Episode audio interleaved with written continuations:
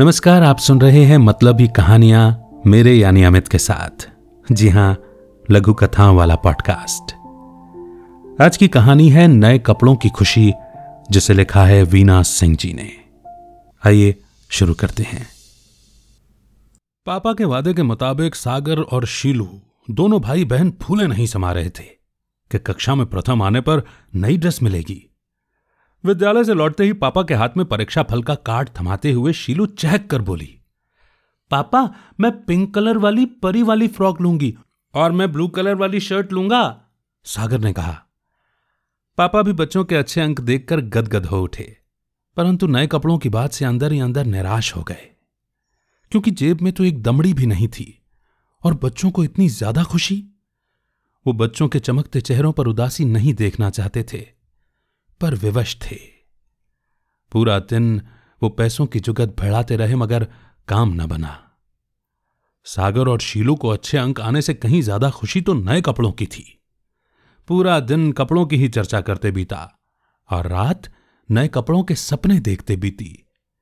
सवेरा होते ही अपने साथियों को बताया कि आज हम लोगों के नए कपड़े आएँगे।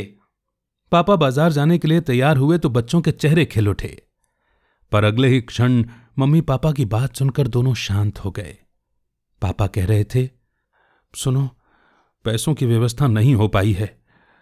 बच्चों को मेरे आने से पहले जल्दी सुला देना, नहीं तो मैं बच्चों को क्या जवाब दूँगा? बच्चों ने दिन भर में एक बार भी कपड़ों का ज़िक्र नहीं किया। वो पापा की मजबूरी समझ चुके थे और शाम होते ही माँ के कहने से पहले ही चादर ओढ़कर सो गए। पर पापा को भी चैन कहाँ? एड़ी चोटी का ज़ोर लगाकर पैसे जुटा ही लिए। बड़े उत्साह के साथ कपड़े लेकर घर पहुँचे तो बच्चे सो चुके थे। प्रसन्न मन से बच्चों को जगाने लगे। बोले, देखो सागर, शीलू, हम तुम्हारे लिए क्या लाए? दोनों बच्चों ने बड़ी ही मासूमियत से कहा, पापा, हमें कपड़े नहीं चाहिए। अभी तो हमारे पास कपड़े हैं। जब पैसे होंगे, तब ले लेंगे। बच्चों की समझदारी देख पापा की आँखें नम हो गईं और दोनों बच्चों को गले से लिपटा लिया। इसी मोड़ पर यह लघु कथा यहीं समाप्त होती है और एक बहुत सुंदर सा मैसेज हमें देकर के जाती है। है ना? कैसी लगी आपको ये लघु कथा? ज़रूर बताइए। शो को सब्सक्राइब कर लीजिए ताकि हर अपलोड होने वाली स्टोरी का नोटिफिकेशन आप तक ज़रूर पहुँचे और हमारे साथ टेलीग्राम ग्रुप में जुड़ जाइए ताकि हर प्रकार का अपडेट आप तक पहुँच सके।